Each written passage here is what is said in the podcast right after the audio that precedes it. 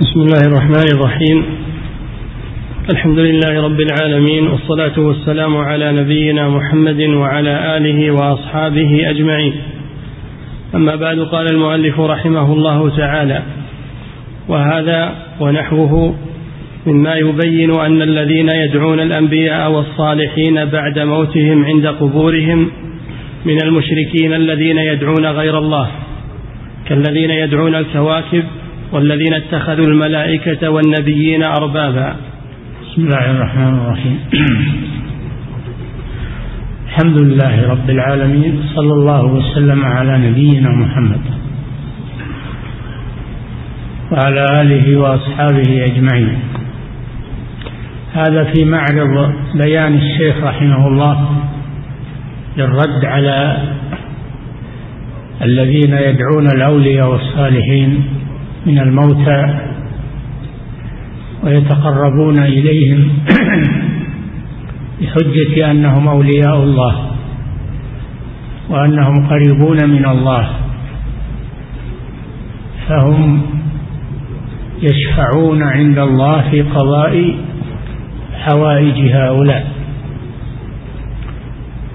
كما كان المشركون الأولون. يعبدون من دون الله ما لا يضرهم ولا ينفعهم ويقولون هؤلاء شفعاؤنا عند الله. فحجة هؤلاء مثل حجة المشركين الأولين.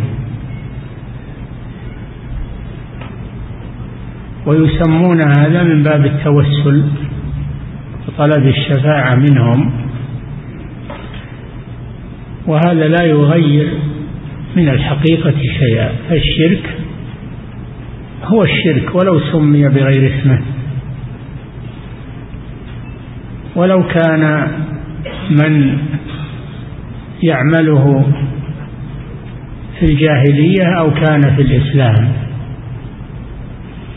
الشرك هو الشرك قديما وحديثا.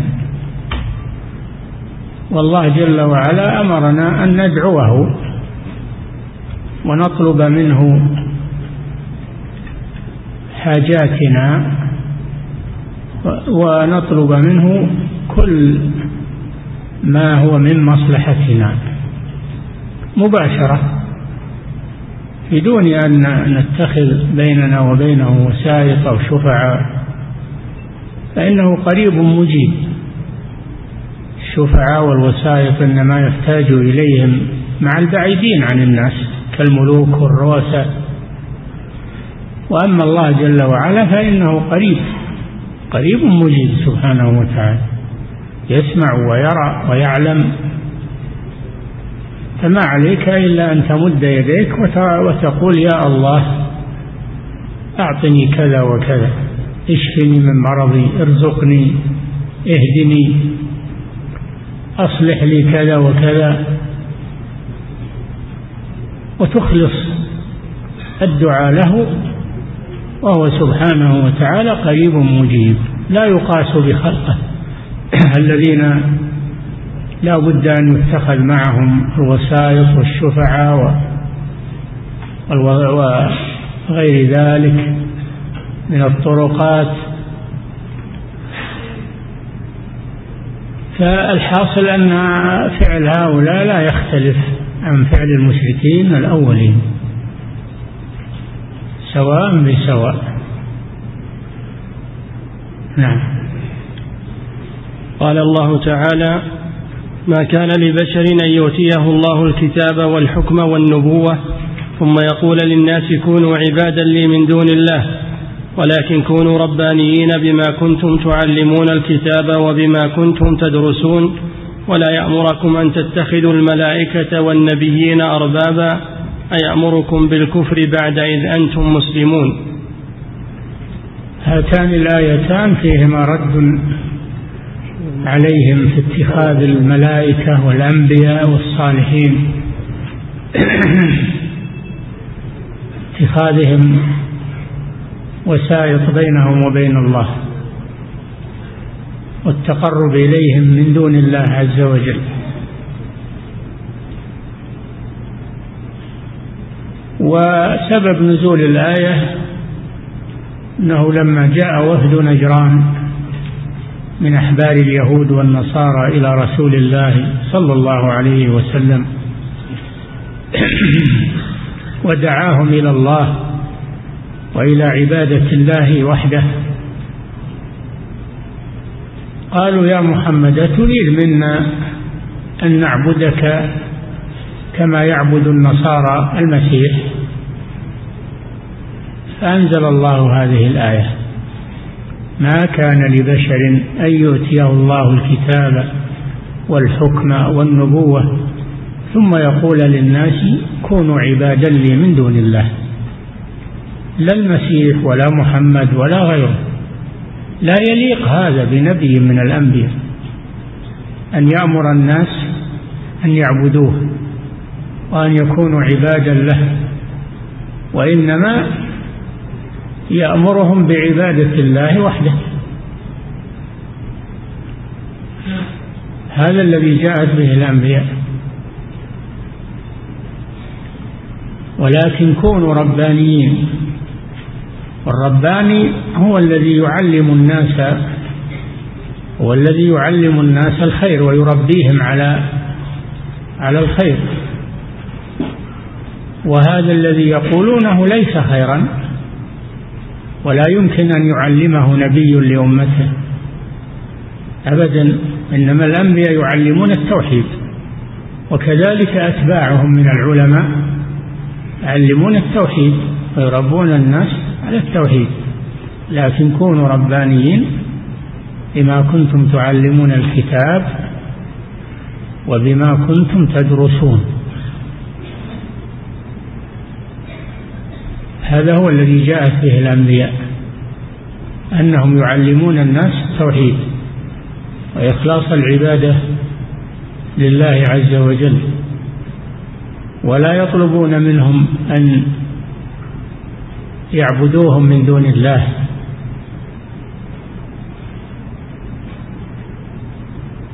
ولا يأمركم أن تتخذوا الملائكة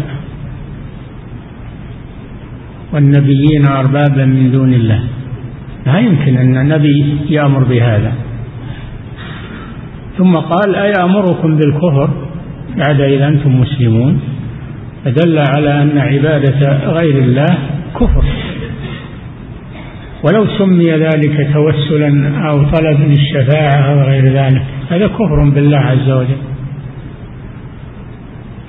ولا يأمركم أي هذا البشر الذي آتاه الله الكتاب والحكم والنبوة لا يأمركم أن تتخذوا الملائكة والنبيين.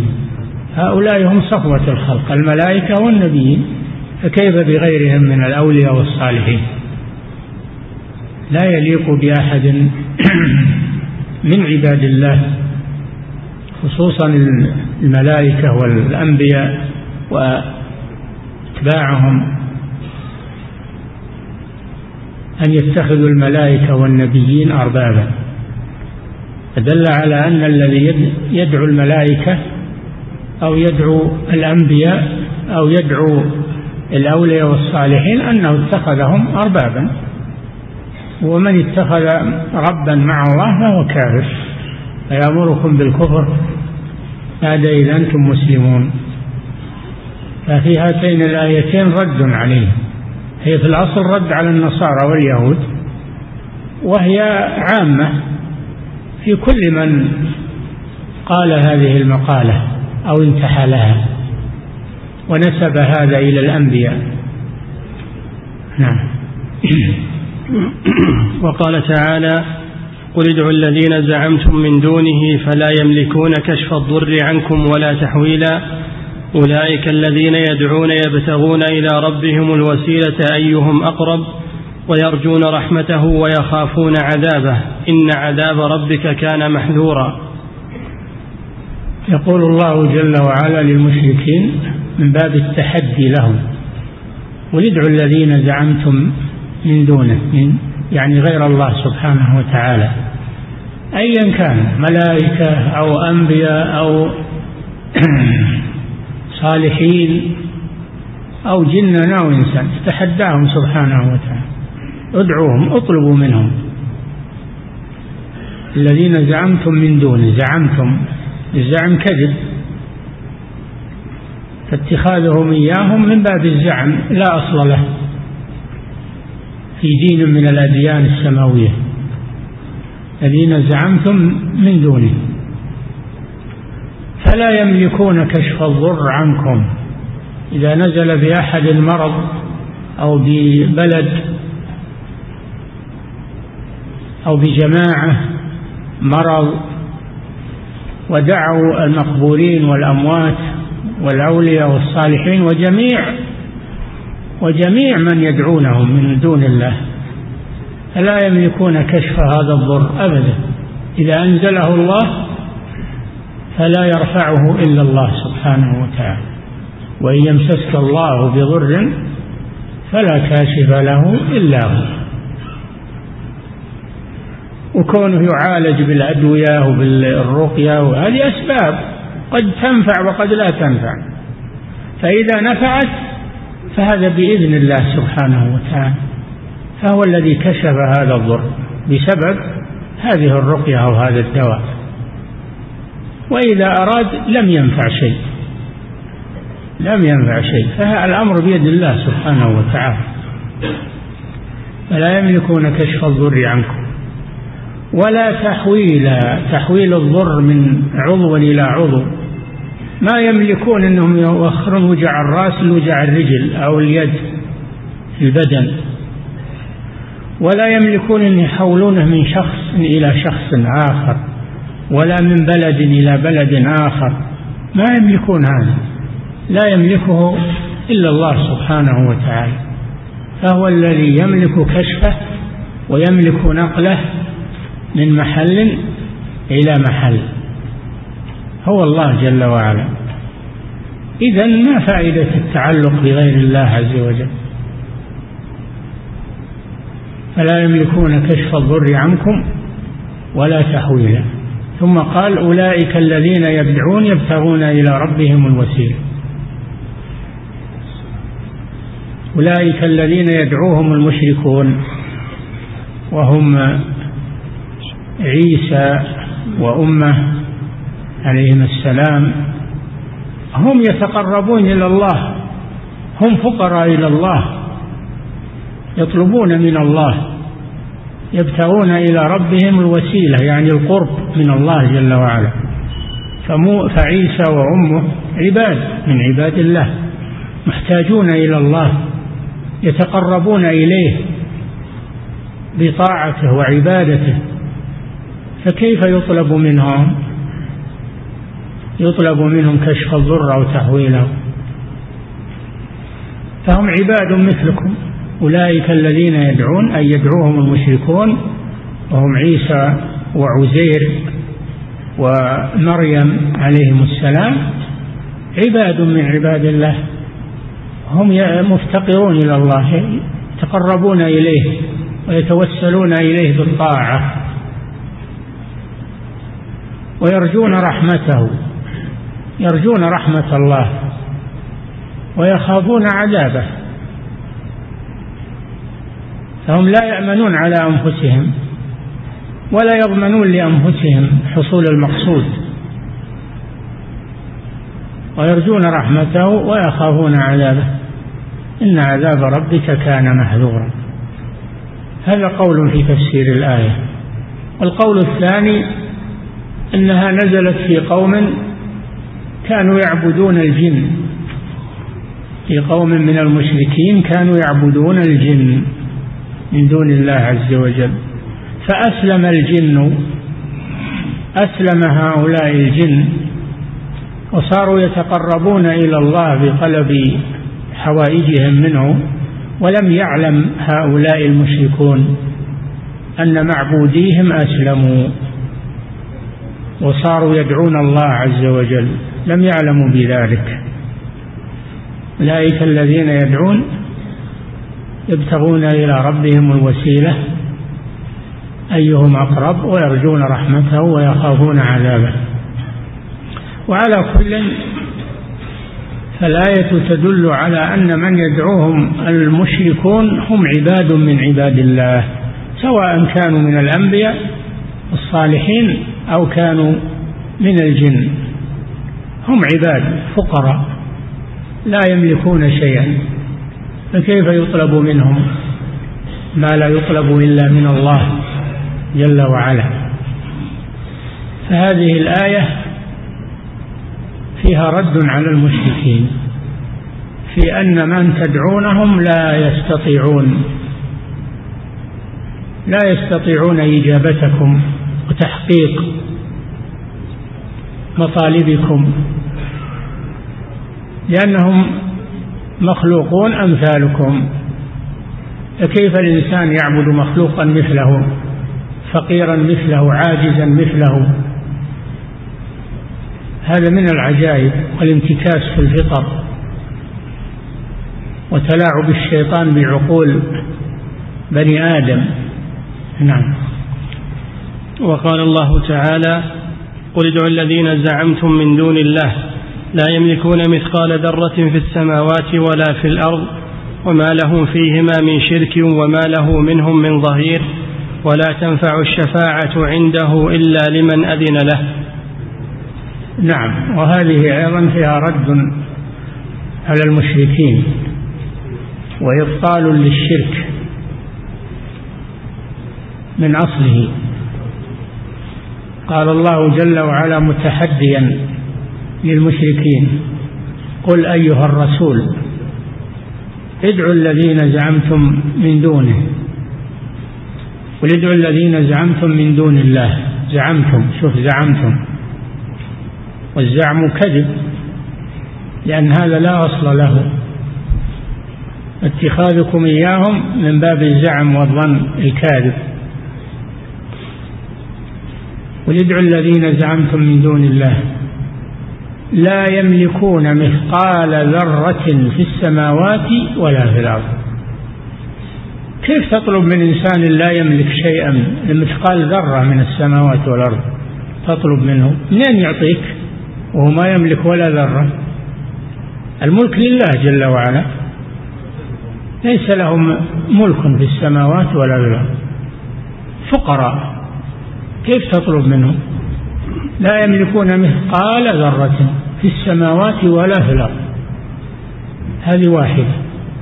ثانية إذا كانوا لا يملكون يمكن يكونون شركاء لمن يملك. يمكن يكونون شركاء للمالك. وما له وما لهم فيهما من شرك. وما لهم فيهما أي في السماوات والأرض من شرك. فهم لا يملكون شيئا استقلالا ولا يملكون شيئا بالاشتراك. وما لهم فيهما من شرك. بل هما خالصان لله سبحانه وتعالى. الثالثة ما له منهم من ما لله منهم من ظهير أي معين. يمكن إذا لم يكن مالكا ولا شريكا أن يكون قريبا من المالك. يكون قريبا من المالك وزيرا له أو قريبا منه يمكن يأثر عليه.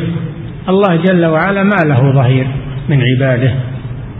ما له وزير ولا له معين ولا له لأن الملوك من العادة يصير حولهم وجهاء وحولهم أعوان ووزراء.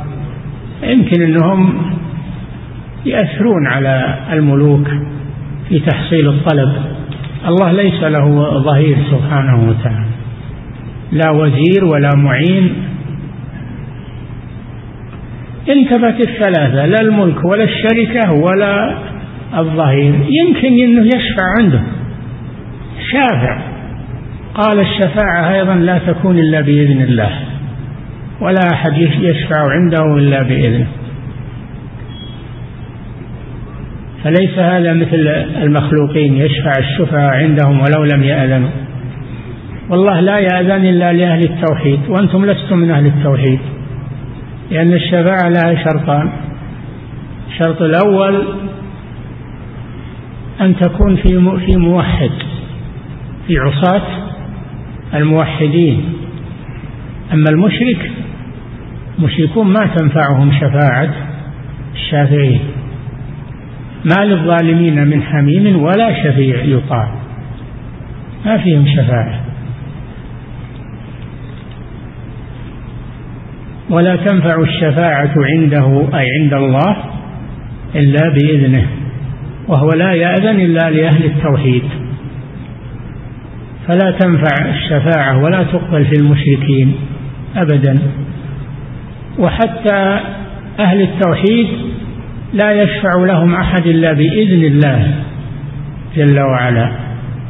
فإذا الشفاعة تطلب من الله ولا تطلب من المخلوق. فيقال اللهم شفع في نبيك اللهم شفع في عبادك الصالحين. قل لله الشفاعة جميعا الشفاعة لله جل وعلا هو الذي يأذن بها. فتطلب من الله إذا انقطعت كل عروق الشرك التي يتعلق بها المشركون في هذه الآية الكريمة من هذه الوجوه الأربعة. نعم. ومثل هذا كثير في القرآن. مثل هذه الآيات التي تبطل الشرك وترد على أصحابه كثير في القرآن لمن تدبره وعقله. لكن هؤلاء لا يتدبرون القرآن. كأن القرآن يخاطب غيرهم يقرؤونه ويحفظونه لكن لا يتدبرونه.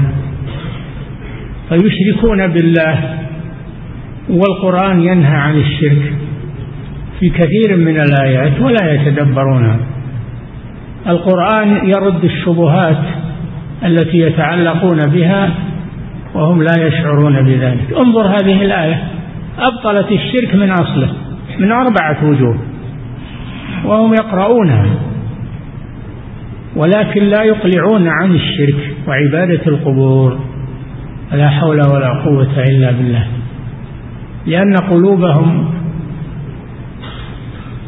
عليها غطاء لا يصل إليها القرآن ولا يصل إليها العلم والنور. نعم. ومثل هذا كثير في القرآن ينهى أن يدعى غير الله لا من الملائكة ولا الأنبياء ولا غيرهم. ينهى ينهى الله جل وعلا في القرآن أن يدعى غيره لا من الملائكة ولا من الرسل والأنبياء ولا من الصالحين ولا من الجن والإنس ولا من الأصنام والأوثان. بل القرآن كله يأمر بإفراد الله جل وعلا بالعبادة والدعاء والخوف والرجاء والتضرع جميع أنواع العبادة. نعم.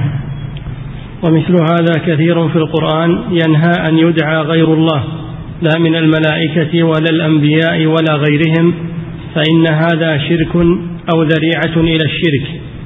هذا شرك بالله إذا طلب الحاجة من غير الله من الميت أو من الملك أو من النبي أو من الصالح وهو لا يقدر عليها. والميت لا يقدر على شيء والغائب لا يقدر على شيء ولا يسمع. دعاء من دعا إن تدعوهم لا يسمعوا دعاءكم ولو سمعوا ما استجابوا لكم. ما يستطيعون أن تطلبون منهم. أنتم تطلبون منهم ما لا يستطيعونه. فهو سبحانه وتعالى في القرآن في آيات كثيرة قل أن تمر سورة من القرآن قصيرة أو طويلة إلا وفيها النهي عن الشرك والأمر بالتوحيد وإخلاص العبادة لله عز وجل. ومع هذا هم مصرون على شركهم. ويقولون هذا ليس بشرك هذا توسل هذا طلب للشفاعة وغير ذلك من الشبهات. نعم. فإن هذا شرك أو ذريعة إلى الشرك. شرك إذا طلب من المخلوق. أو ذريعة إلى الشرك إذا طلب من المخلوق أن يتوسط في قضاء حاجته عند الله. هذا ذريعة إلى الشرك. نعم. بخلاف ما يطلب من أحدهم في حياته من الدعاء والشفاعة أما الحي الحي الحاضر فلا مانع أن تطلب منه ما يقدر عليه. تقول يا فلان أعطني أقرضني من المال. يا فلان ابن معي هذا الجدار أحمل معي هذا المتاع. لا مانع لأنه يقدر على هذا. تطلب من المخلوق الحي الحاضر عندك ما أو تقول يا فلان ادعو الله لي ادعو الله لي.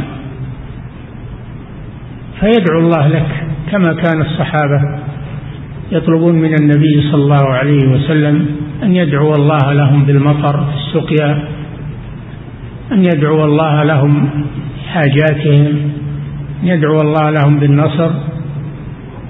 فلا مانع أنك تطلب من الحي الحاضر الدعاء يدعو لك. أما الميت فلا تطلب منه شيئا لا دعاء ولا غيره. ما كان الصحابة رضي الله عنهم يذهبون إلى قبر النبي صلى الله عليه وسلم ويقولون يا رسول الله ادعو الله أن يغيثنا ادعو الله كذا. بل لما أجدبوا في عهد عمر لم يذهبوا إلى قبر النبي صلى الله عليه وسلم. صلوا صلاة الاستسقاء وقال عمر للعباس عم النبي صلى الله عليه وسلم قم يا عباس فادعو الله.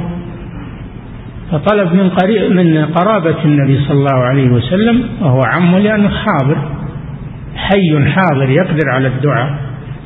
فطلب الدعاء من الحي لا بأس به كغيره من الحوائج. نعم. فرق بين الحي والميت. نعم. بخلاف ما يطلب من أحدهم في حياته من الدعاء والشفاعة من دعاء الله جل وعلا للمحتاج. والشفاعة لأن الدعاء شفاعة.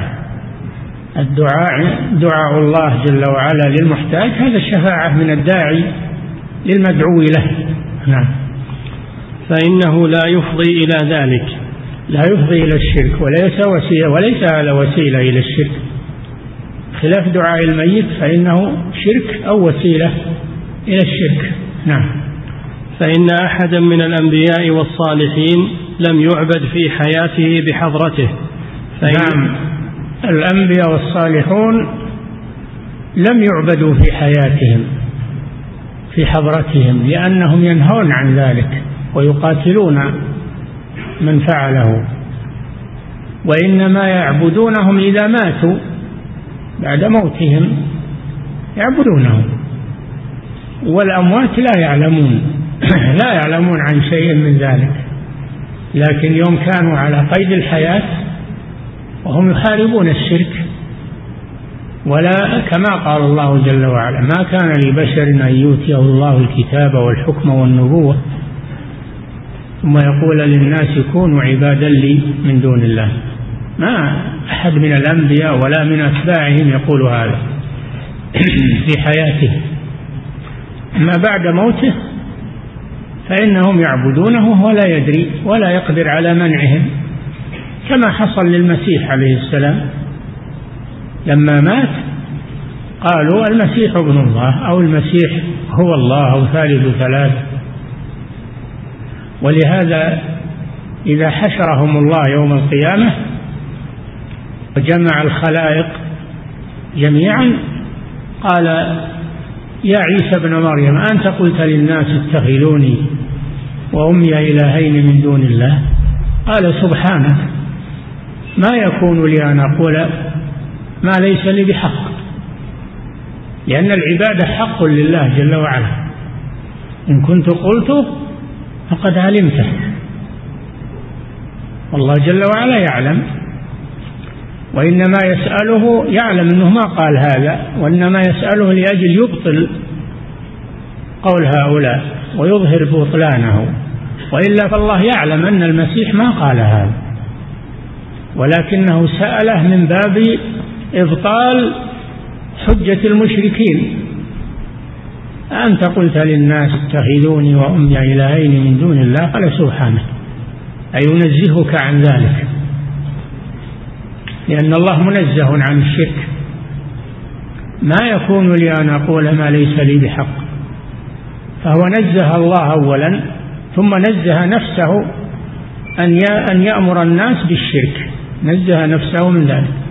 لا يكون لي أن أقول ما ليس لي إن كنت قلته فقد علمته أن الله يخفى عليه شيء.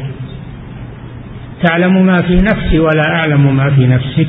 إنك أنت علام الغيوب. يقول حتى ما أضمرت هذا في نفسي. ما قلت بلساني ولا أضمرته في نفسي لأنك تعلم هذا. تعلم ما في نفسي ولا أعلم ما في نفسي. إنك أنت علام الغيوب. ما قلت لهم إلا ما أمرتني به أن اعبدوا الله ربي وربكم. هذا الذي أمرهم به عليه الصلاة والسلام. وكنت شهيد وكنت عليهم شهيدا ما دمت فيهم. فلما توفيتني كنت أنت الرقيب عليهم وأنت على كل شيء شهيد. فدل هذا على أنه بعد وفاته عب إنما عبدوه بعد وفاته عليه السلام وهو لا يعلم بذلك ولا أمرهم بذلك. نعم. فإن أحدا من الأنبياء والصالحين لم يعبد في حياته بحضرته فإنه ينهى من يفعل ذلك. بل يقاتل من يفعل ذلك كما قاتل النبي صلى الله عليه وسلم المشركين. نعم. بخلاف دعاء بخلاف لما قالوا لما قال له لما قال بعض الصحابة قوموا بنا نستغيث برسول الله من هذا المنافق.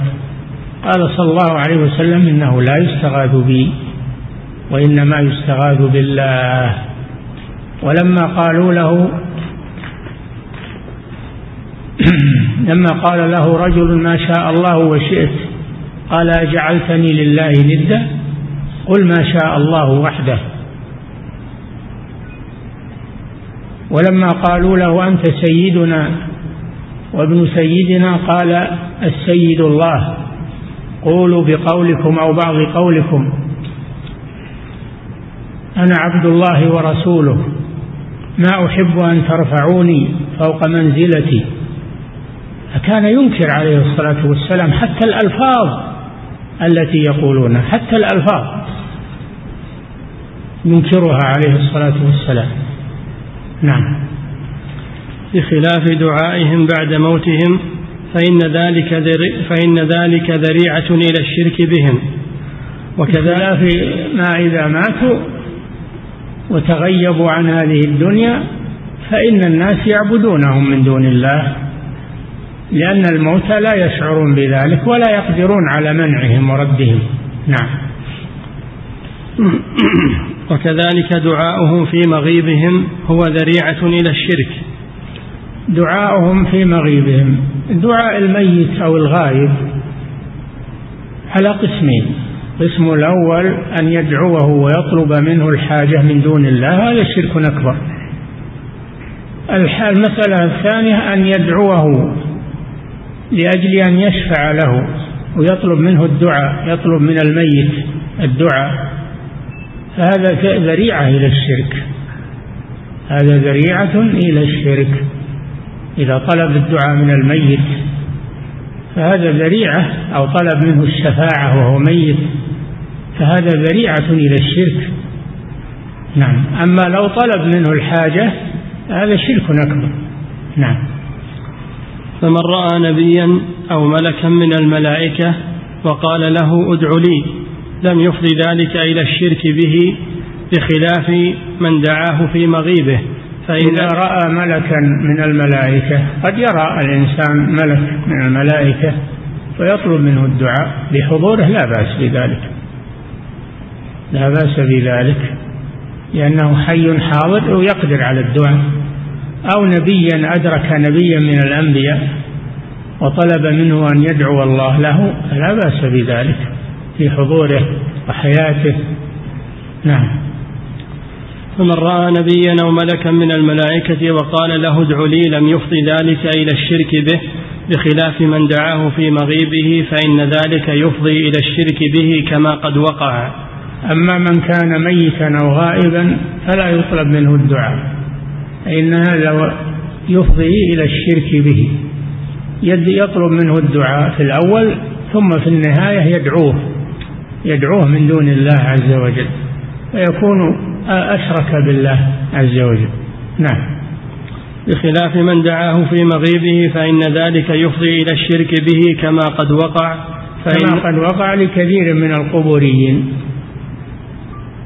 يقولون نحن نطلب منهم الدعاء وطلب الدعاء جائز ولا فرق بين الحياة والموت. كما أنه يجوز أن نطلب منه الدعاء وهو حي حاضر نطلب منه وهو ميت. ونقول هذه مغالطة في فرق بين الحي والميت. في فرق بين الحي والميت. الرسول صلى الله عليه وسلم يوم كان على قيد الحياة ويمشي مع الناس وهم يطلبون منه الدعاء ويستفتونه فيما أشكل عليهم ويتعلمون منه ويتلقون عنه القرآن والوحي. فلما مات ما كانوا يفعلون هذا عند قبره صلى الله عليه وسلم. فهذا دليل على الفرق بين الحياة والموت. الميت لا يطلب منه شيء وإنما يطلب له يدعى له ويستغفر له ويتصدق عنه لأنه بحاجة. أما أنه يطلب منه ويدعى فهذا شرك بالله عز وجل. نعم. بخلاف من دعاه في مغيبه فإن ذلك يفضي إلى الشرك به كما قد وقع فإن الغائب والميت لا ينهى من يشرك. لا. فإن الغائب والميت لا ينهى من يشرك. لأنه ما يقدر على الغائب ما يدري. لو أشركوا به وهو غائب ما يدري. فإذا كان لا يدري ما يمكن ينهى عن ذلك وهو لا يدري. كذلك الميت ما يدري عن من دعاه. ما يدري عن من دعاه. لأنه في برزخ في عالم آخر غير عالم الدنيا فهم لا يسمعون أهل الدنيا ولا يعلمون بأحوالهم لأنهم في عالم آخر عالم الآخرة. نعم.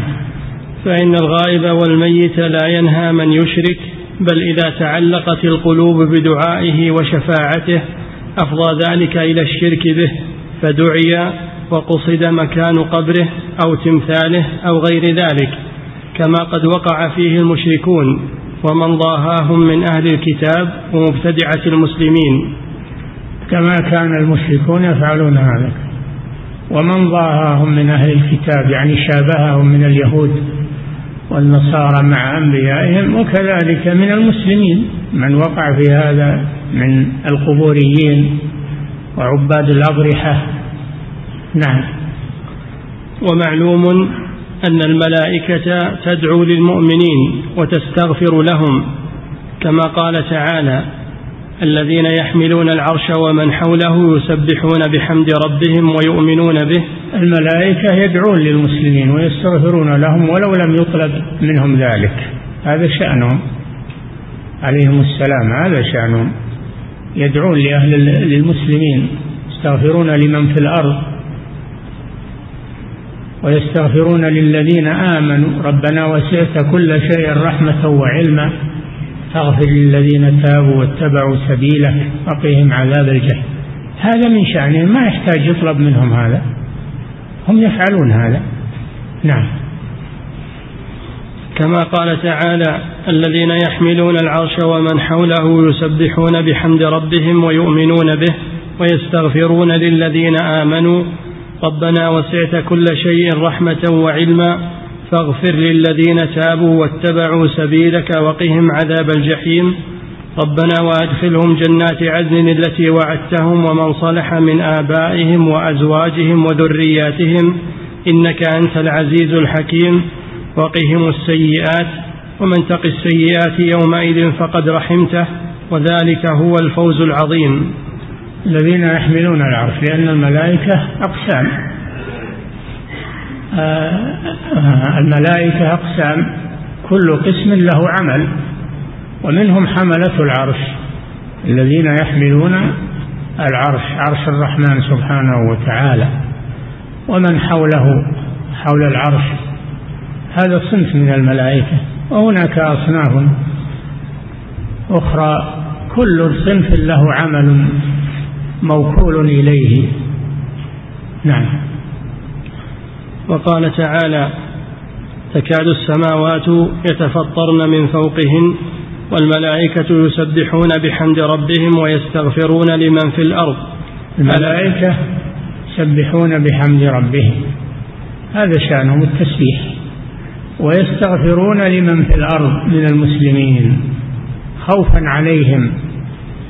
هذا من نصحهم لبني آدم وشفقتهم عليهم. فهم يعملون هذا ولا يحتاج أنهم يطلب منهم. نعم. والملائكة يسبحون بحمد ربهم ويستغفرون لمن في الأرض ألا إن الله هو الغفور الرحيم. والذين اتخذوا من دونه أولياء الله حفيظ عليهم وما أنت عليهم بوكيل. الذين اتخذوا من دون الله من دونه أي من دون أي غير الله من دونه أي غير الله. أولياء يعبدونهم من دون الله. الله حفيظ عليهم الله ليس غافلا عنهم بل هو يرى فعلهم ويطلع عليهم وسيعاقبهم ويحاسبهم على ذلك. وما أنت عليهم بوكيل. النبي صلى الله عليه وسلم إنما هو مبلغ عن الله ولا يملك الهداية هداية القلوب وإدخال الناس في الإيمان. أفأنت تكره الناس؟ حتى يكونوا مؤمنين. هذا بيد الله سبحانه وتعالى. إن عليك إلا البلاغ. الرسول إنما هو مبلغ. وأما الهداية فهي بيد الله سبحانه وتعالى. فإنما عليك البلاغ وعلينا الحساب. هذا شأن الرسول صلى الله عليه وسلم. نعم. فالملائكة يستغفرون للمؤمنين من غير أن يسألهم أحد. يعني فلا حاجة إلى أن تطلب من الملائكة أنهم يدعون لك. الملائكة هذا شأنهم يدعون للمؤمنين. إن كنت من المؤمنين فهم يدعون لك. وإن كنت من غير المؤمنين فلا, فلا ينفعك شيء. نعم. وكذلك ما روي أن النبي صلى الله عليه وسلم أو غيره من الأنبياء والصالحين يدعو ويشفع للأخيار من أمته هو من هذا الجنس. هم يفعلون ما أذن الله لهم فيه بدون سؤال أحد. نعم كذلك الشفاعة. الله جل وعلا له ملك الشفاعة ويعطيها من يشاء ويأذن بها لمن يشاء من الأنبياء وغيرهم.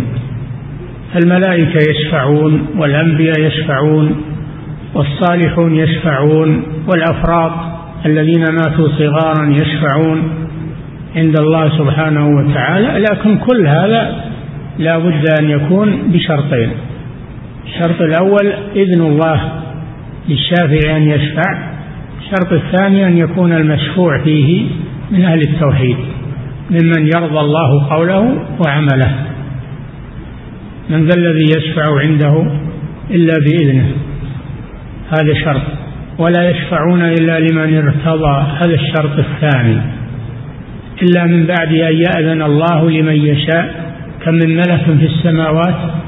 لا تغني شفاعتهم شيئا إلا من بعد أن يأذن الله لمن يشاء ويرضى. هذان الشرطان.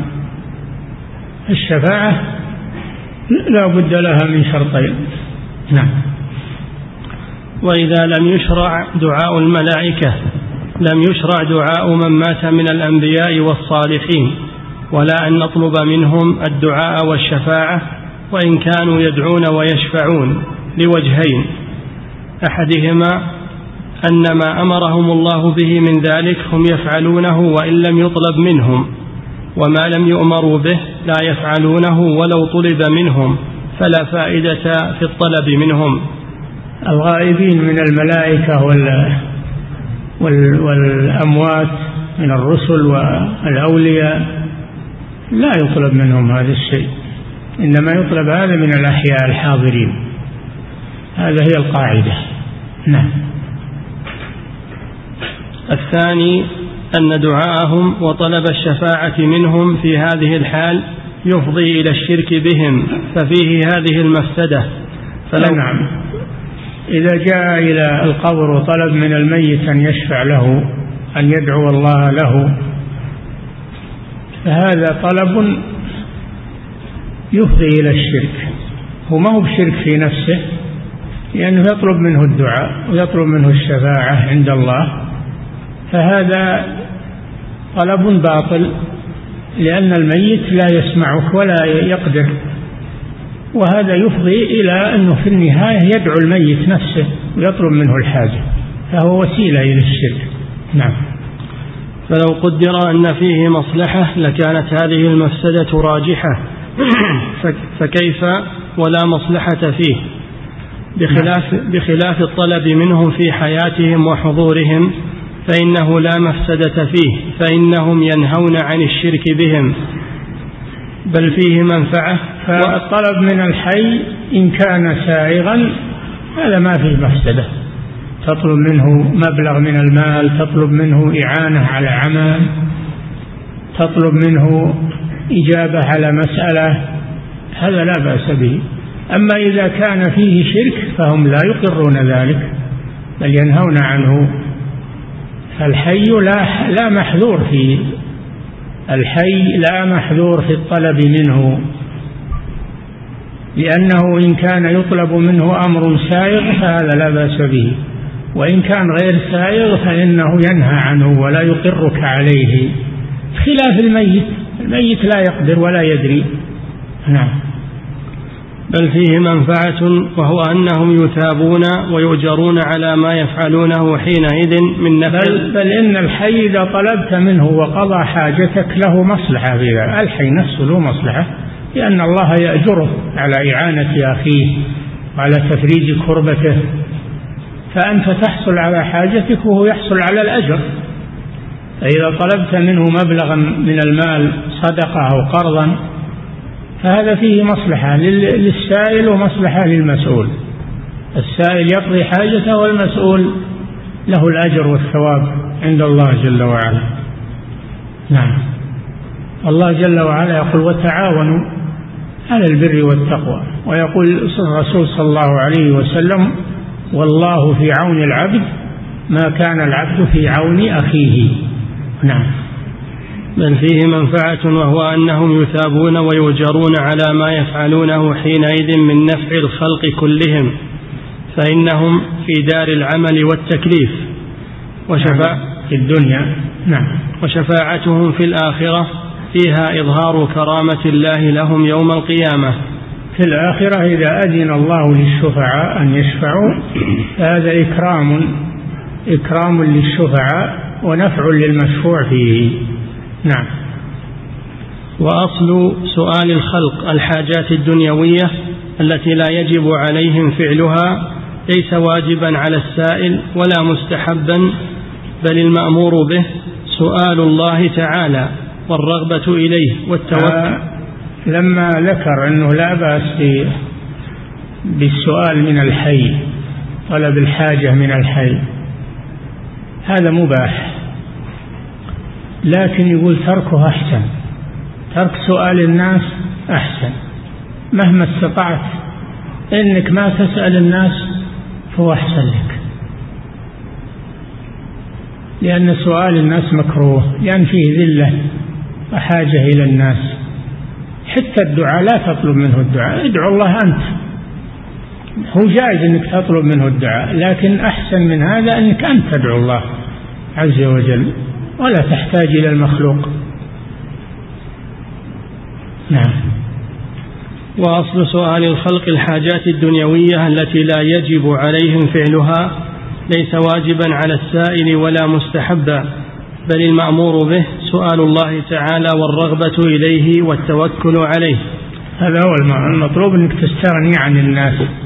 نعم. وسؤال الخلق في الأصل محرم لكنه أبيح للضرورة.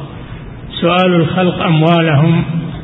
الأصل محرم لأن في حاجة إلى المخلوق. لكنه يباح عند الحاجة مع الكراهة. مع الكراهة فمهما استغنيت عنهم فهو أحسن. نعم. لكنه أبيح للضرورة وتركه توكلا على الله أفضل. نعم. قال الله تعالى فإذا فرغت فانصب وإلى ربك فارغب. أي قال الله جل وعلا لنبيه صلى الله عليه وسلم فإذا فرغت من أعمالك فانصب أي اتعب في العبادة. اتعب في العبادة والصيام والقيام لأن المسلم ليس عنده فراغ في حياته. ليس عنده فراغ وزيادة وقت. كما يقول بعض الناس نقتل الوقت نقضي الوقت. ما في فراغ.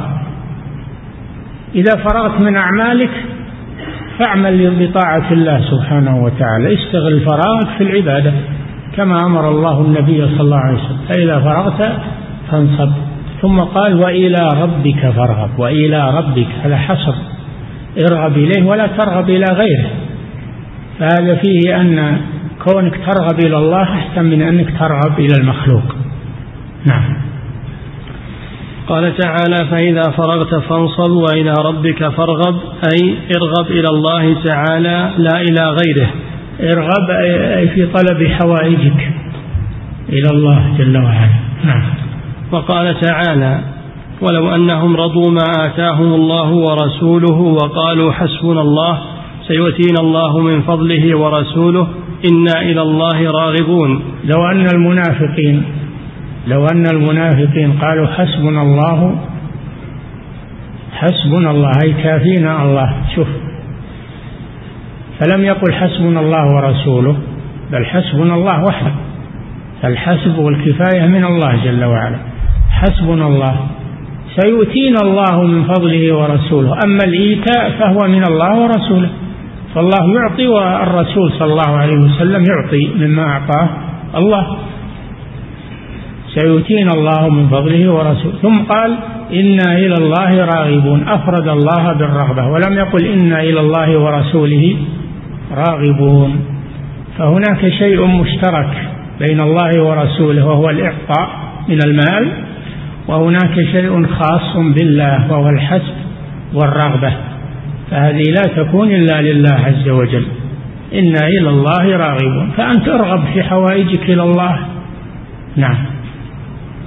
فجعل الإيتاء لله والرسول لقوله تعالى وما آتاكم الرسول فخذوه وما نهاكم عنه فانتهوا. نعم الرسول يؤتي من المال يعطي عليه الصلاة والسلام. يقدر على هذا بخلاف الرغبة والحسب هذا لا يكون إلا لله عز وجل. نعم. فأمرهم بإرضاء الله ورسوله. وأما في الحسب فأمرهم أن يقولوا حسبنا الله.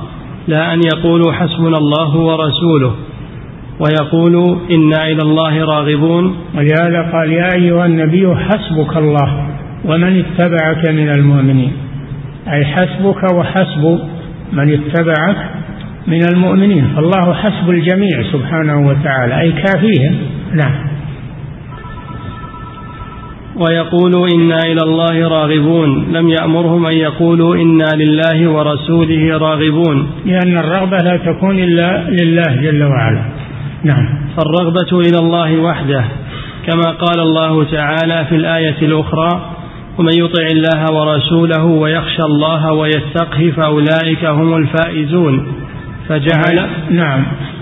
ومن يطع الله ورسوله الطاعة مشتركة. يا أيها الذين آمنوا أطيعوا الله وأطيعوا الرسول. وأما الخشية فلا تكون إلا لله عز وجل. نعم. أعد كما في كما قال تعالى في الآية الأخرى ومن يطع الله ورسوله ويخشى الله ويخشى الله ولم يقل ويخشى الرسول لأن الخشية نوع من أنواع العبادة والعبادة لا تكون إلا لله سبحانه وتعالى. نعم. ويخشى الله ويتقي. ويتقي. ما قال ويتقي ويتقي الرسول. تقوى إنما تكون لله لأنها عبادة. فالعبادة ليس للرسول فيها حق. هي حق لله سبحانه وتعالى. نعم. فجعل الطاعة لله والرسول وجعل الخشية والتقوى لله وحده. نعم. لأنها عبادة. نعم. وقد قال النبي صلى الله عليه وسلم لابن عباس يا غلام إني معلمك كلمات. احفظ الله يحفظك. احفظ الله تجده تجاهك. تعرف إلى الله في الرخاء يعرفك في الشدة. نعم. الرسول صلى الله عليه وسلم قال لابن عمه الله بن عباس وكان صغيرا. كان صغيرا. يا غلام الغلام هو الصغير فهذا فيه تعليم الأطفال تربية الأطفال. تعليمهم ما ينفعهم. ولا يقال هذا طفل ما يدري. وأعلمك كلمات. يعلم كلمات مختصرات حتى يحفظها. التعليم إنما يكون بالتدريج شيئا فشيئا. كلمات. ما هو تجيب له كتاب ضخم صحيح البخاري وتقول يلا اقرأ بعلمك. لا علمه كلمات. شوي شوي. ما هو بتعطيها العلم جميع نعم. احفظ الله يحفظك. احفظ الله يحفظك. احفظ الله. هل الله يحفظ؟ الله جل وعلا هو الحافظ لا يحفظ لكن المراد حفظ دينه وحفظ أوامره. فمن حفظ أوامر الله ودين الله فقد حفظ الله عز وجل. نعم. احفظ الله تجده تجاهك احفظ الله يحفظك الجزاء من جنس العمل. فإذا حفظت دينك حفظك الله. وإذا ضيعت دينك ضيعك الله. نعم. احفظ الله تجده تجاهك. احفظ الله تجده تجاهك. هذه فائدة أخرى. تجاهك يعني في الإعانة والتوفيق يكون أمامك دائما يسددك ويهديك ويرشدك. نعم. تعرف إلى الله في الرخاء يعرفك في الشدة. نعم. تعرف إلى الله في الرخاء في حال السعة بالعبادة والدعاء والصلاة فإذا وقعت في شدة خلصك الله منها. أما الذي لا يعرف الله إلا في الشدة ويكفر به في الرخاء هذه طريقة المشركين. الذين إذا وقعوا في الشدة في البحر دعوا الله مخلصين له الدين. فلما نجاهم إلى البر إذا هم يشركون فالذي لا يعرف الله إلا في الشدة هذا مثل المشركين. نعم. إذا سألت فاسأل الله. إذا سألت فاسأل الله. هذا محل الشاهد. إن كونك ما تسأل الناس أحسن. تقصر سؤالك على الله. نعم. وإذا استعنت فاستعن بالله. الاستعانة عبادة. إياك نعبد وإياك نستعين. فلا تستعن في الأمور التي لا يقدر عليها إلا الله إلا بالله من كشف ضر أو شفاء مرض أو غير ذلك. أما الاستعانة بالمخلوق فيما يقدر عليه فهذا جائز وتعاونوا على البر والتقوى. والله في عون العبد ما كان العبد في عون أخيه. هذا في الأمور العادية التي يقدر عليها المخلوق. نعم. جف القلم بما أنت لاق. القلم قلم المقادير يعني. الذي كتب الله به المقادير. نعم. جف القلم بما أنت لاق. هذا فيه الإيمان بالقضاء والقدر. نعم. فلو جهدت الخليقة على أن يضروك لم يضروك إلا بشيء كتبه الله عليك. إي نعم اعتمد على الله واعلم أنه لن يضرك أحد إلا بقضاء الله وقدره. نعم. فإن استطعت أن تعمل لله بالرضا مع اليقين فافعل. نعم إن استطعت أن تفعل لله الرضا مع اليقين الرضا عن الله مع اليقين والإيمان الصادق. نعم. فإن لم تستطع فإن في الصبر على ما تكره خيرا كثيرا. الصبر لا شك أنه رأس الدين. الصبر وهو حبس النفس عن الجزع والتسخط. هذا هو رأس الدين فالذي ليس عنده صبر ليس عنده دين لأنه ما يستمر إلا مع الصبر. فالصبر من الدين بمنزلة الرأس من الجسد. الجسد الذي ليس له رأس ليس فيه حياة. كذلك الدين الذي ليس معه صبر فإنه دين ميت لا يستمر. نعم لأن الصبر هو الذي يحملك على الثبات على الدين وتحمل الأذى. تواصوا بالحق وتواصوا بالصبر. اللي ما عنده صبر ما يستمر على المشاق وعلى أذى الناس وعلى التعب. نعم. وهذا الحديث معروف مشهور ولكن ولكن قد يروى مختصرا. وقوله الحديث كما هو في الأربعين النووية شرح عليه الإمام ابن رجب في في جامع العلوم شرحا جيدا وشرحه مختصرا في رسالة مستقلة نور الاقتباس لوصية النبي صلى الله عليه وسلم لابن عباس. شرح هذا الحديث شرحا وافيا رحمه الله. نعم. وقوله صلى الله عليه وسلم إذا سألت فاسأل الله وإذا استعنت فاستعن بالله. هو من أصح ما روي عنه. نعم. وفي المسند لأحمد أن أبا بكر الصديق رضي الله عنه كان يسقط الصوت من يده فلا يقول لأحد ناولني إياه ويقول خليلي أمرني ألا أسأل الناس شيئا. نقف عند هذا.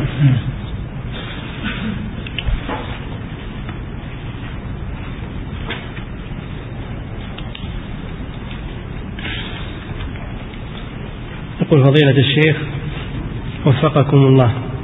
ما حكم دعاء بعض الناس؟ اللهم إنا بنبيك نتوسل.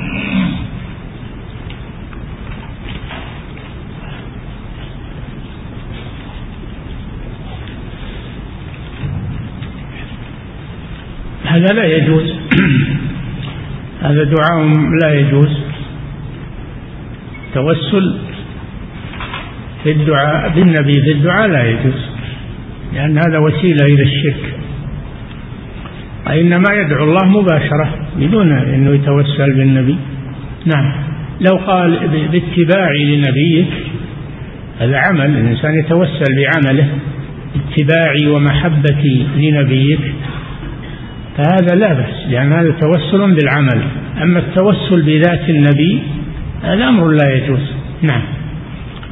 يقول فضيلة الشيخ وفقكم الله فهمت من هذا الدرس أنه إذا دعا الإنسان الميت فإنه شرك وإذا طلب منه التوسط فهو ذريعة إلى الشرك فهل طلب الوسائط بين الله وخلقه لا يعد من الشرك الأكبر؟ وسيلة إلى الشرك ووسيلة إلى الشرك. إذا إذا صرف شيء من العبادة للواسطة كما يفعل المشركون هذا شرك أكبر. إذا ذبح له أو نذر له للميت أو للمي للنبي أو لغيره فعل له شيء من العبادة هذا الشرك الأكبر. ويعبدون من دون الله ما لا يضرهم ولا ينفعهم ويقولون هؤلاء شفعاء. يعبدونهم دون الأموات ويقولون شفعاء.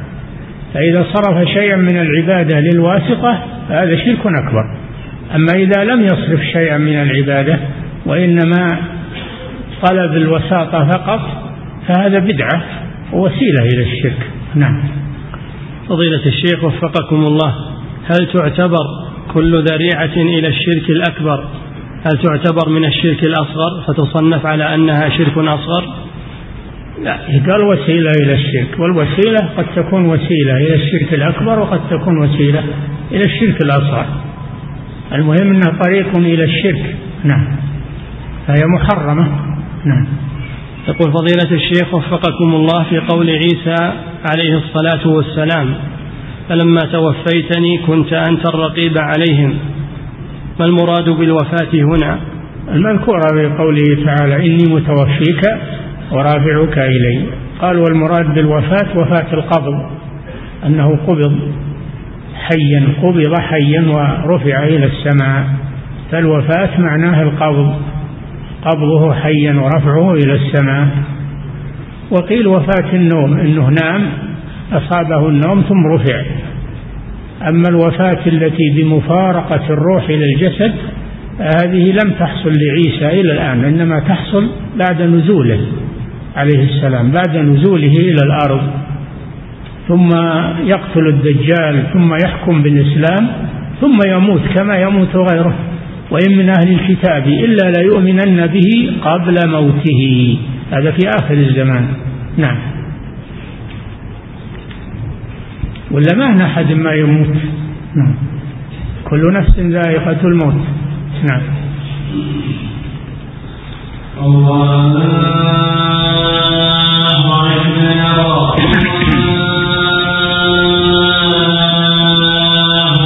الله الله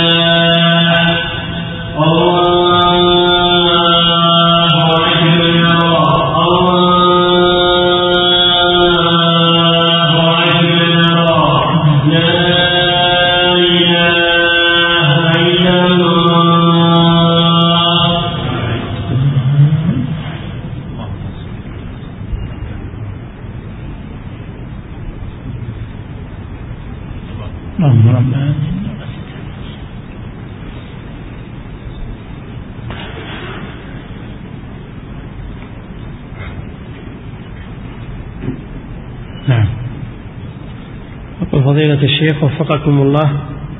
ذكرتم حفظكم الله أن الأنبياء لم يعبدوا إلا بعد موتهم. وعيسى عليه الصلاة والسلام قد عبد وهو لم يمت فكيف الجمع بين ذلك؟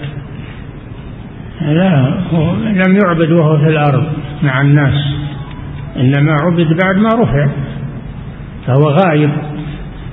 هو غائب. هم لم يعبدوا وهم أحياء. إنما يعبدون بعد موتهم أو في غيبتهم. أو في غيبتهم. فهم عبدوه وهو غائب عليه الصلاة والسلام. نعم. قل فضيلة الشيخ وفقكم الله في قول الله تعالى تعلم ما في نفسي ولا أعلم ما في نفسك هل في هذا إثبات النفس لله سبحانه وتعالى؟ نعم بلا شك. تثبت النفس لله. ويحذركم الله نفسه. وتعلم ما في نفسي ولا أعلم ما في نفسك لكن ليست كنفس المخلوق مثل سائر صفاته سبحانه وتعالى. نعم. وهل تفسر بأنها الذات؟ لا ما تفسر بشيء. فسر على كما جاءت أنها نفس لله لا تشبه نفوس أو لا تشبهها نفوس المخلوقين. نعم. يقول فضيلة الشيخ وفقكم الله. هل ورد أن النبي محمدا صلى الله عليه وسلم يعرف الشخص إذا جاء لزيارته؟ ما أعرف شيء في هذا. الذي ورد أنه يبلغ السلام من سلم عليه في أي مكان في ملائكة طوافون يبلغونه سلام أمته عليه الصلاة والسلام. فيه أنه إذا سلم عليه المسلم يرد الله عليه روحه عليه الصلاة والسلام حتى يرد على من سلم عليه. ورد هذا نعم. ورد أنه ترد عليه روحه حتى يرد السلام على من سلم عليه. أما المعرفة ما أدري. نعم. يقول فضيلة الشيخ وفقكم الله هناك من يزعم أنه يوجد من آثار الرسول صلى الله عليه وسلم كشعره وبعض ملابسه في الوقت الحالي وأنه يتبرك بها. هل هذا الأمر مشروع وهل هو صحيح؟ هذا غير صحيح.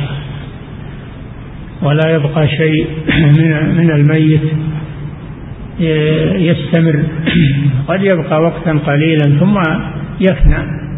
هذا من الوهم والخرافة التي يريدون بها أخذ أموال الناس. يجيبون شعر ويقولون هذا شعر الرسول عظم يقولون هذا الرسول صلى الله عليه وسلم في موته وفي قبره لا تأكل الأرض أجساد الأنبياء فهو كما كما كان عليه الصلاة والسلام. كما كان في قبره لا تأكل الأرض أجساد الأنبياء ولا شعورهم ولا أما أنه بقي منه شيء يروى عن بعض زوجات النبي صلى الله عليه وسلم كان عندها شيء من شعره. لكن هذا في وقت قريب من وفاته صلى الله عليه وسلم. أما أنه يستمر ثم أيضا من يثبت أن هذا شعر الرسول؟ من يثبت أن هذا ثوب الرسول أو هذه بردة الرسول؟ هذا كله من الخرافات. نعم. يقول فضيلة الشيخ وفقكم الله السجود عند الصنم والقبر والذبح عند الصنم والقبر كذلك. هل يكفر صاحبه أم لا بد أن ينظر؟ هل هو ذبح للصنم وسجد للصنم أو ذبح لله وسجد لله عند ذلك؟ هذه سفسطة وحذلقة لا تجوز. من ذبح عند القبر فهو مشرك ومن سجد عند القبر فهو مشرك. ولا علينا من هل نوى ما نوى كل هذه سفسطة نعم. يقول فضيلة الشيخ وفقكم الله بعض من يأكل الجمر في مهرجانات العيد يقول إن سبب أكله للجمر هو أن ذلك أمر خارق وسببه تقوى الله وقوة الإيمان. هل كلام مثل هؤلاء صحيح؟ وهل يصدقون؟ هذا باطل وهذا من مخاريق الشياطين وهذا دجل شعوذة. جيب له جمر وخله ياكل إن كان وصاد. جيب له أنت جمر وخله ياكل. لكن هذه كلها مخاريق صورة جمر وما هو بجمر وكله أشياء من القمرة. هذا من القمرة. مثل ما فعل قوم فرعون. سحروا أعين الناس واسترهبوهم. سحر تخيلي. وهم كذبة. وليسوا هؤلاء من أولياء الشيطان. وليسوا من أولياء الرحمة. كما يأتيكم في هذا الكتاب. أنهم يعملون أشياء من أعمال الشياطين ويقولون هذه كرامات ونحن أولياء الله وهم لا يصلون ولا يصومون ولا يتورعون عن الزنا والسرقة ويقولون نحن أولياء الله. نعم. يقول فضيلة الشيخ وفقكم الله هل يقبل الله سبحانه توبة العبد إذا عاد مرات كثيرة إلى نفس المعصية ثم تاب ثم عصى ثم تاب؟ نعم, نعم. يقبل الله التوبة ولو تكرر الذنب. ولا يقنط المسلم من رحمة الله. عليه أن يتوب ولو تكرر منه الذنب. ولا يقول إن الله لا يقبل لأني كررت. نعم. يقول فضيلة الشيخ وفقكم الله صمت اليوم الأول من أيام الست. وقد كنت في رمضان قد أيقظني زميلي من النوم بعد أذان الفجر. وقال لي إنه قد أذن الفجر ولكن لغلبة النوم لم أسمعه فشربت ماء معتقدا أن الفجر لم يطلع بعد. ثم تبين بعد ذلك أنه قد طلع. السؤال ما حكم صيامي في ذلك اليوم؟ وهل علي القضاء؟ وإن كان علي قضاء فما حكم صيامي ليوم من أيام الست؟ هل أقضيه كذلك؟ ما دمت أنك شربت بعد طلوع الفجر. فإن صيامك غير صحيح عليك القضاء. وكونك صمت يوم من أيام يوم من الست لا بأس بذلك. هو صحيح صومك. فتصوم القضاء ثم تكمل الست. صوم خمسة أيام مع اليوم الأول يصير ست. ما في مانع. نعم. يقول فضيلة الشيخ وفقكم الله من كان عليه كفارة جماع في نهار رمضان هل يمتنع عن مواقعة أهله حتى يكفر؟ أي نعم من قبل أن يتماسى صيام شهرين متتابعين من قبل أن يتماسى مثل كفارة الظهار سواء بسواء نعم. يقول فضيلة الشيخ وفقكم الله خرج كثير من الكتاب في الصحف يتكلمون عن هلال شهر رمضان وأنه كان خطأ في الرؤية. فما النصيحة لهؤلاء؟ هؤلاء لا يقبلون النصيحة. ولكن أنتم لا تلتفتوا إلى كلامهم. المسلمون على خير وعلى سنة الرسول صلى الله عليه وسلم. صوموا لرؤيته وأفطروا لرؤيته فإن غم عليكم فأكملوا عدة الشهر ثلاثين يوما. هذه سنة الرسول. نحن إن شاء الله نتمسك بها. أما هؤلاء فيقولون ويقولون ولا نلتفت إلى أقوالهم. نعم. يقول فضيلة الشيخ وفقكم الله هناك مكينة كهرب وضعها أحدهم وقفا في مسجد ويبثون منها ويأخذون منها التيارات الكهربائية لجيران المسجد ويعود ريع هذه المكينة للمسجد أيضا.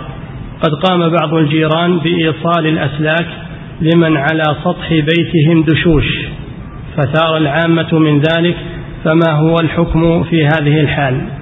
لا يجوز لا يجوز أن يستخدم الكهرب للدشوش التي تبث البرامج السيئة. هذا من الإعانة على الباطل. يقطع يقطع الكهرباء عن هذه الدشوش يعني هذا وقف ولا يستعمل للمعاصي. نعم. يقول فضيلة الشيخ وفقكم الله بعد أحداث الإساءة للرسول صلى الله عليه وسلم والرسوم التي كانت في السابق. قال أحدهم يا رسول الله سامحنا لم نقم لم نقم بالواجب في الدفاع عنك فما حكم هذه المقولة وهذا الدعاء؟ هذا كلام باطل. ولا يجوز أن يخاطب الرسول صلى الله عليه وسلم وتطلب منه المسامحة؟ هذا لا يجوز. هو كلام باطل. عليه أن يستغفر ويتوب إلى الله ولا يعود لمثل هذا. نعم. يقول فضيلة الشيخ وفقكم الله هل لا بد أن تكون العطية بين الأولاد والبنات؟ إذا كانت العطية من والدتهم أو جدتهم هل لا بد أن تكون بالعدل للذكر مثل حظ الأنثيين؟ عموم الحديث يقتضي هذا. اتقوا الله واعدلوا بين أولادكم. هذا عام للأب وللأم. أن يعدلوا بينهم والعدل أن يعطي الذكر مثل حظ الأنثيين كما في الميراث. نعم. يقول فضيلة الشيخ وفقكم الله هل تلحين الدعاء وترتيله يعتبر بدعة؟ المهم أن الإنسان يدعو الله وأن أما أنكم تجادلون في كيفية الأداء وهذا ترتيل وهذا ما أدري كيف اتركوا هذا ادعوا الله. واتركوا الناس يدعون الله عز وجل ولا تخذلوهم ولا يحصل جدال في هذه الأمور. نعم. يقول فضيلة الشيخ وفقكم الله هل هذه العبارة صحيحة؟ ما سوى العالم فهو الله. هل هذا الكلام صحيح؟ نعم. هذا فيه ثلاثة أصول في أوله. وما سوى الله؟ والعالم وما سوى وما سوى الله فهو عالم. وأنا واحد من ذلك العالم. نعم. هذا في أول في أول ثلاثة الأصول نعم. يقول فضيلة الشيخ وفقكم الله.